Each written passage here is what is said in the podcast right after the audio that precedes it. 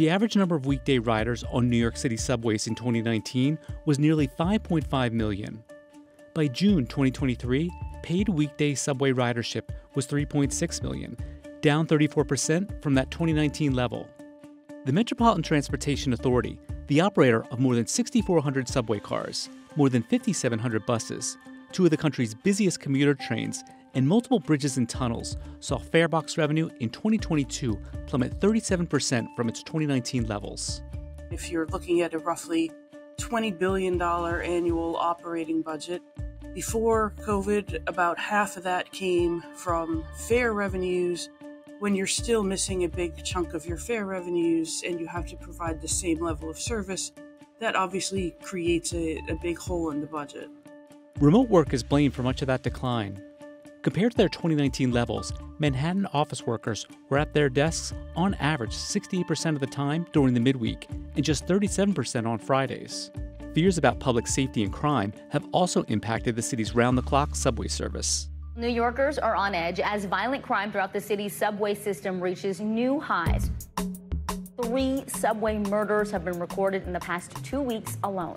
Now to the search for the man who police say might have left a subway rider partially paralyzed. He's accused of pushing that unidentified victim headfirst into the side of a train. I would say, unfortunately, crime has been a deterrent for some people to return. I think that folks believe that there is a safety in numbers. A surge in people not paying their fares has impacted revenue too. Fare evaders cost the MTA $690 million in 2022 across its network, 38% more than the previous year. People are less rule following than they used to, and that includes subway fare evasion. Also, TikTok. Young people see young influencers jumping turnstiles in various creative fashions, and it makes it feel more socially acceptable. We're seeing it modeled by very popular figures in social media. To stem those losses, the MTA is looking to replace its fleet of subway turnstiles. CNBC got a behind the scenes look at a new high tech barrier that the agency might be considering. In the old days, you had a locking mechanism, and when you paid your fare, the lock would open and you push through the turnstile. Very simple, very old school. What we've done is a big departure from that. We're leveraging not just sensor technology, but also a completely different mechanical design, a much more formidable barrier. Fare revenue is a critical component of the MTA's budget. So, when will New York City subway riders return? And what can the MTA do to respond to fare evaders?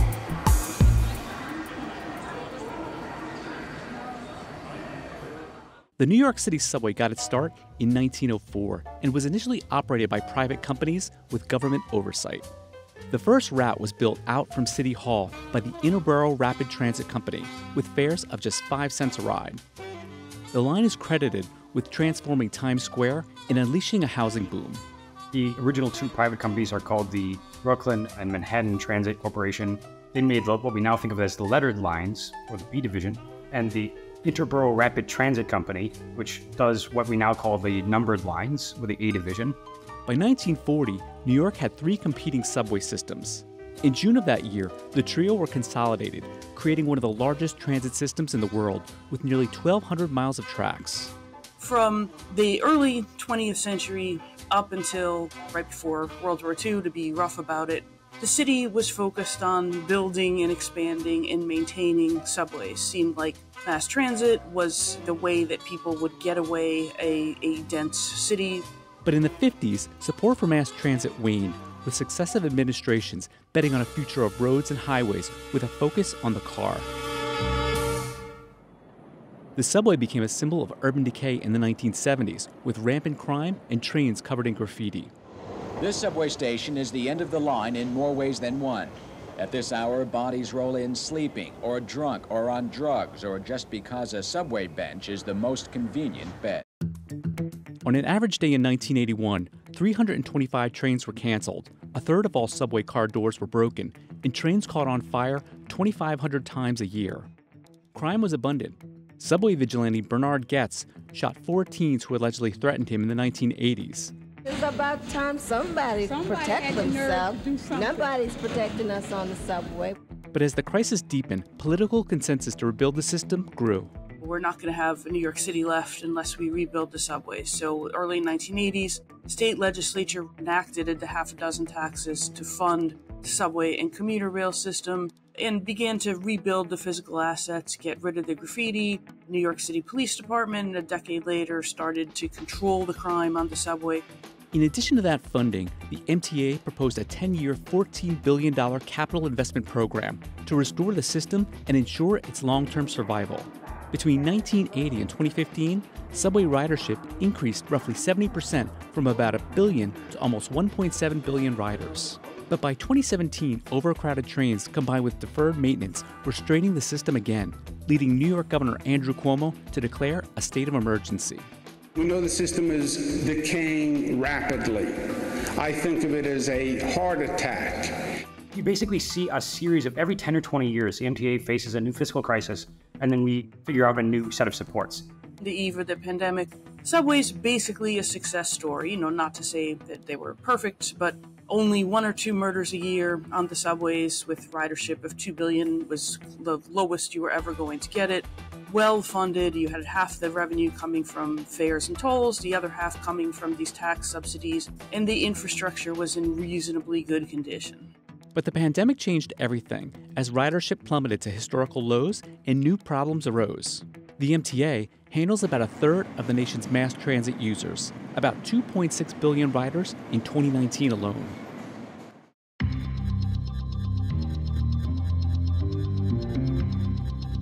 More than 13% of New York City subway riders didn't pay their fare in the fourth quarter of 2022, up from just 3% during roughly the same period in 2018.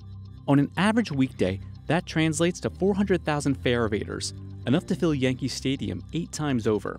The problem got even worse in the first quarter of 2023.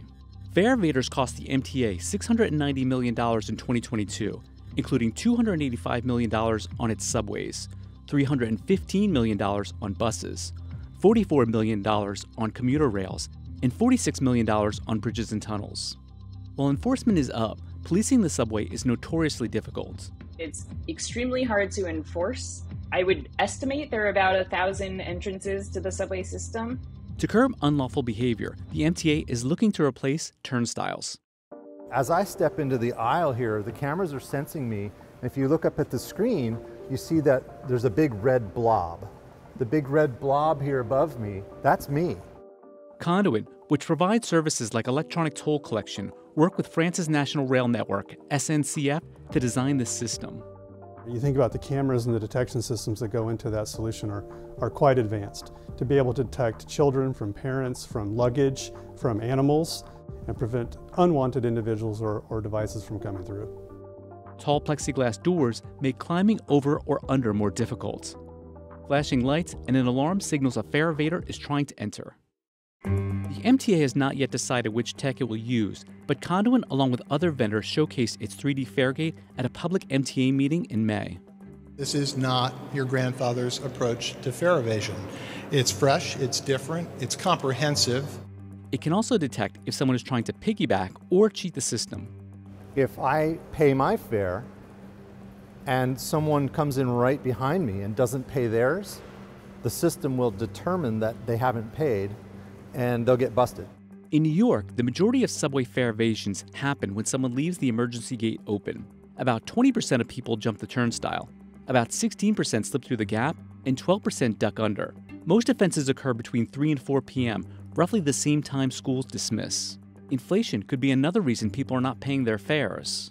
A lot of it has to do with the economy. It's one more cost that people feel like they have to incur when they're already seeing increased cost for rent and groceries and all of their other expenses. And often they see the risk of jumping the turnstiles as worthwhile for the potential $100 ticket.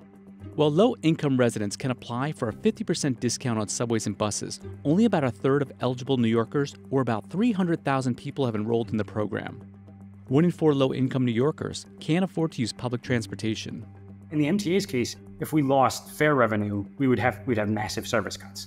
And so it's it's well worth a, a functioning fare collection system that keeps fare evasion low and stable is the important part. While fewer strap hangers have been a drain on the MTA's revenue, systems in other U.S. cities have been hit even harder. Riders on Chicago's L train in March 2023 were at 50% of their pre pandemic levels. At the same time, Washington, D.C.'s Metro saw a similar drop. In 2022, the MTA's operating budget was $19.3 billion. While majority of that money it receives comes from taxes and subsidies, about 23%, or roughly $4 billion, came from fares. By contrast, fare revenue from subways, buses, and commuter trains in 2019 made up about 6.3 billion or 38% of the MTA's total operating revenue. To make up for that loss, the MTA received billions in federal pandemic aid. It has also increased its base fare 15 cents for subways and buses to $2.90 and has been promised an infusion of state money, including over a billion dollars annually in the form of an increase in the New York State payroll mobility tax. Congestion pricing, designed to shift people to mass transit, will also collect a billion dollars annually and benefit the MTA by charging drivers more to enter Manhattan below 60th Street. But why do New York City subways lag behind their European counterparts? For starters, New York transit projects are notoriously expensive to build. Our cost of building subway assets is five times at the upper end what it costs to build uh, global subway assets. So it's not so much that the projects are the wrong projects, although that doesn't help, but it's that even when they're the right projects, like building the Second Avenue subway, digitizing the, the subway signal so you can run these trains more quickly, the projects cost much more than they would anywhere else in the world. Phase 1 of the 2nd Avenue subway, for example, along Manhattan's Upper East Side, opened in 2017 at a cost of $4.4 billion. Phase 2 of the project, extending the line from 96th Street to 125th Street, not expected to open until 2030, will cost $6.3 billion. Greater Paris, the RATP it's called, has the same capital budget as the MTA. It's about 50 billion euros for $55 billion, and they're building hundreds of kilometers of new rail. We're not doing that. We're going to get a little extension in Second Avenue subway and then hopefully repair some broken stuff. New York City's strict regulations, as well as high labor and construction costs, have been blamed for much of those budget increases. If you think of world cities like London, Paris, Singapore, there is massive federal investment in their mass transit system. Here in the United States, it's far less of a focus. Public transit gets very little funding compared to our highways and bridges and tunnels outside of the transit system. This country really favors motorists.